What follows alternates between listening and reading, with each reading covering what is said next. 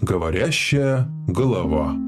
Здравствуйте, говорящая голова на глаголе ФМ, ваша любимая маниакально-развлекательная программа, и я ее ведущий Вадим Головин, бывший криминальный репортер, а ныне частный сыщик. По традиции рассказываю вам увлекательные истории из своей практики. В этом выпуске я расскажу о том, как разные маньяки и психопаты притворялись клиентами и приходили в наше детективное агентство, чтобы втянуть меня в свой безумный мир, а именно сделать слепой игрушкой в своих руках. А я напомню, что тема выпуска была выбрана путем голосования в нашей официальной группе ВКонтакте. Спасибо всем, кто принял участие. Мы начинаем нашу первую историю. К нам в детективное агентство позвонила женщина и попросила защитить ее от черных риэлторов. Негодяи якобы отобрали квартиру у ее мамы – то есть воспользовались тем, что мать слегла в психиатрическую больницу, подделали дарственную и завладели жилплощадью. Вообще такие истории в начале нулевых были обычным делом. Я лично всегда не любил эти квартирные разборки, но тут сердце мое растаяло. Если женщина просит со слезами, ну как тут откажешь? Договорились встретиться в той самой больнице, где лечилась мама женщины. Подхожу к проходной в условленный час, никого нет – только недовольный охранник. Ну, сложно вообще быть довольным, да? Сутками напролет охраняя сумасшедший дом. Я звоню на мобильной заказчице. «Вы где?» – спрашиваю. Я жду уже вот полчаса, и охранник на меня недовольно косится. На что мне женщина отвечает. Что-то типа «Вы не волнуйтесь, я запаздываю, маршрутка там медленно едет». В больницу вас все равно не пустят, поскольку вы не родственник. А мама сейчас как раз на прогулке, там дырка в заборе есть, про нее охрана не знает, заходить нужно со стороны больничного сквера. Как зайдете, идите к гуляющим, спросите там такую-то, такую-то по имени-отчеству, вам покажут, и начинайте ее расспрашивать обо всем. Там и я подойду. Мне вся эта затея сразу очень не понравилась. Думаю, вы уже тоже почувствовали неладное. Ну так вот. Знаете, э, сегодня я даже в кафе на встречу не хожу. Тут как-то сглупил, приехал на встречу в кофейню на Большой Никитской, а там сидят 20 рыл. Ну что говорят? Ты тут расследованиями занимаешься. Пришлось быстро сделать вид, что у меня под курткой пистолет и экстренно эвакуироваться. Так вот, в тот раз я, вопреки своему предчувствию, пробрался в больничный сквер. Как сейчас помню, это была осень. Пациентки... Это была женская, кстати, психиатрическая больница. Важный момент. Пациентки прогуливались по дорожкам. Дамы лет 40 и старше. Ничего спросить у них я не успел. Завидев меня, они очень оживились. Такая, знаете, нездоровая бодрость появилась в их глазах. Поднялся какой-то крик, шум. Одна дама задрала футболку, демонстрируя свои прелести. К примеру последовали другие. Дружно гагача, вот эта вся компания обступила меня со всех сторон, показывая то одно, то другое место. Путь к дырке в заборе мне был отрезан, и я начал отступать как на фронте, к больничным корпусам. Просто отходить начал, отход такой у меня начался. Резвая толпа, короче, это направилась за мной, выделывая на ходу разные нелицеприятные вещи. Говорить об этом даже как-то неловко. «Посмотри на меня!» – доносилось со всех сторон. Чья-то рука больно схватила меня за задницу, а после меня резко рванули за капюшон. Никогда я еще не был так рад охраннику. Как чувствовал, говорит, опять адвокат или детектив, и как вы сюда все проходите? Да через дырку. Оно и видно говорит, что ты через дырку прошел. Да видно не через ту, раз ума совсем нет. Сюда вход категорически запрещен. Так я же помочь, говорю, хотел. У человека квартиру отобрали. Квартиру, говоришь? Значит, опять звонила, да? Она у нас каждую весну, осень квартиру свою спасает. А квартиры и нет никакой. И мамы нет. Ни дочки.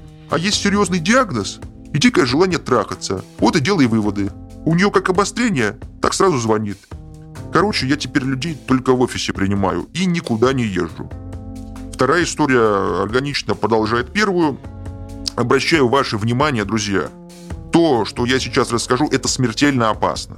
И ничего хорошего, веселого в этом нет. Это все ведет к смерти. Как-то раз позвонил мужчина.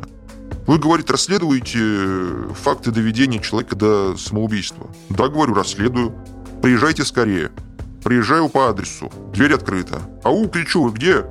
Заходите, заходите, я в комнате, жду вас. Я уже поднапрягся, так знаете, захожу в комнату, вижу, стоит на табуретке. Голый абсолютно. Увидел меня и как прыгнет вниз. Весь задергался, я сразу к нему на руки поднимаю, собака тяжелый, ставлю на табуретку, он весь обмяк, по ногам все течет. Короче, жесть полнейшая. Уложил его на диван, вызвал скорую. Оказалось, этот персонаж так делает постоянно. То есть раньше врачей вызывал, но после того, как пару раз увезли в дурку, перестал медиков уже беспокоить, переключился на детективов. На детективов, адвокатов, э, там мастеров интернета, э, там, ну, короче, кто вот на дом приезжает, все, всех вот начинает, и фишка всегда одна и та же. Не знаю, честно говоря, жив ли он или нет, и здоров ли. Кстати, ну, здоров это глупо говорить, потому что не от крепкого ума все это происходит абсолютно точно. На самом деле я сейчас вот что думаю. Если бы я тогда не спас этого сумасшедшего, произошла бы такая картина. Приезжают врачи, видят мертвого собственника жилплощади, рядом постороннего человека, то есть меня, вызывают полицию. И кто первый под подозрением, как вы думаете? Вот теперь докажи, что вся цепь событий лишь случайное совпадение.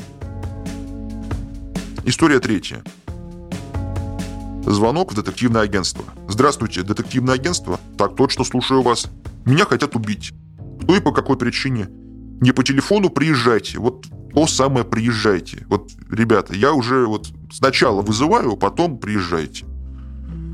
Скорее, очень прошу. Мне больше некому обратиться. Ну и старая мантра. Приезжаю по указанному адресу. Обычная Сталинка, третий, как сейчас помню, этаж. В дверях квартиры меня встречает мужчина лет 40. В простом сером пиджачке и таким же, знаете, э, серым, не совсем здорового вида лицом. Я сразу подметил припухлости под глазами, длинные слегка дрожащие пальцы, тревожный взгляд. Ну, в общем, классика жанра. Ну что говорю, рассказывайте, кто вас травит. Сосед из квартиры напротив, он меня убить хочет.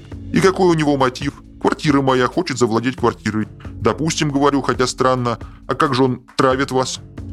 Он из флакончика мне на ручку дверную чем-то прыскает. Я видел, говорит, несколько раз в глазок. У меня после этого здоровье сильно ухудшилось. Сердце стало болеть, давление скачет, голова часто кружится. А последнее время ноги что-то печет, прям огнем горят. Был у врача, все в норме, но как зайду в квартиру, все симптомы заново проявляются. Ну что же, думаю, раз ты его дядя с поличным поймал, значит, и я опытный детектив смогу. Ну а там разберемся. Устроил засаду в подъезде. Взял с собой напарника. У него ксива красная при себе оказалась, такая, знаете, из магазина приколов, где всякими убогими дешманскими сувенирами торгуют. Золоченым шрифтом на удостоверении был написан какой-то бред в духе «секс-инструктор». Уж не знаю, кого он там инструктировал с этой корочкой, но в момент, когда наш сосед снова пошел на дверь прыскать, он ему этой ксивой прямо в лицо ткнул и как заорет стоять, не двигаться, мужик испугался очень. Решил мы менты или спецслужба какая. Хорошо еще надпись, кстати, на ксиве не успел прочесть. Так бы вообще с жизнью простился. Тут небольшое уточнение надо сделать.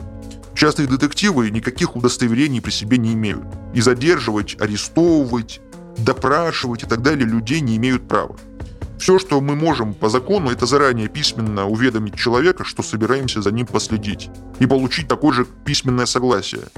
Поэтому, если вы увидите по телевизору фильм, где частный детектив машет какой-то ксивой, сразу эту муть выключайте и слушайте говорящую голову. Пусть это будет ваш антидот против всякого мракобесия.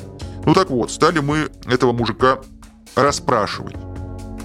Пришлось слегка надавить, не буду говорить, куда именно. «Кто такой? Что за флакончик? Быстро говори, дернешься, буду стрелять».